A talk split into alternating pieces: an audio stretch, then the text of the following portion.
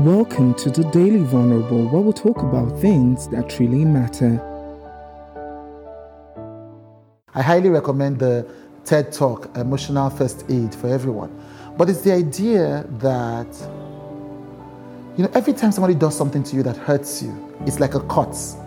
You know, somebody insults you in the office, a cut. Somebody demeans you, it's a cut. Somebody, you know, uh, uh, uh, gossips about you and you hear about it, it's a cut. Somebody backstabs you, it's a cut. Now, as we go through life, people are always cutting us. People, people don't pay attention. People are just, somebody will say, ah, somebody will say, ah, auntie, ah, ah, when did you add weight? Wow, cut.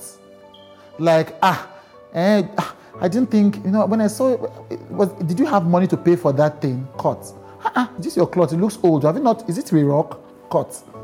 So as you're going through life, people are cutting, cutting, cutting. You know, you really, I, maybe you can stop people from cutting you emotionally, but it's very difficult. And so, what you want to learn is emotional first aid, which is as they cut you, treat.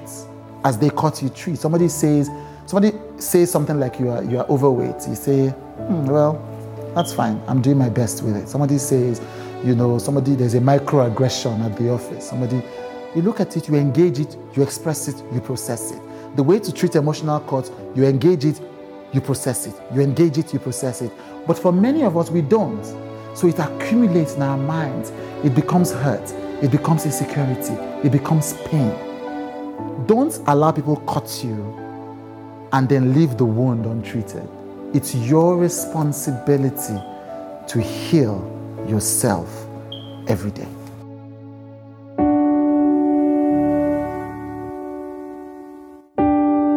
Thank you for listening to the Daily Vulnerable with Chude.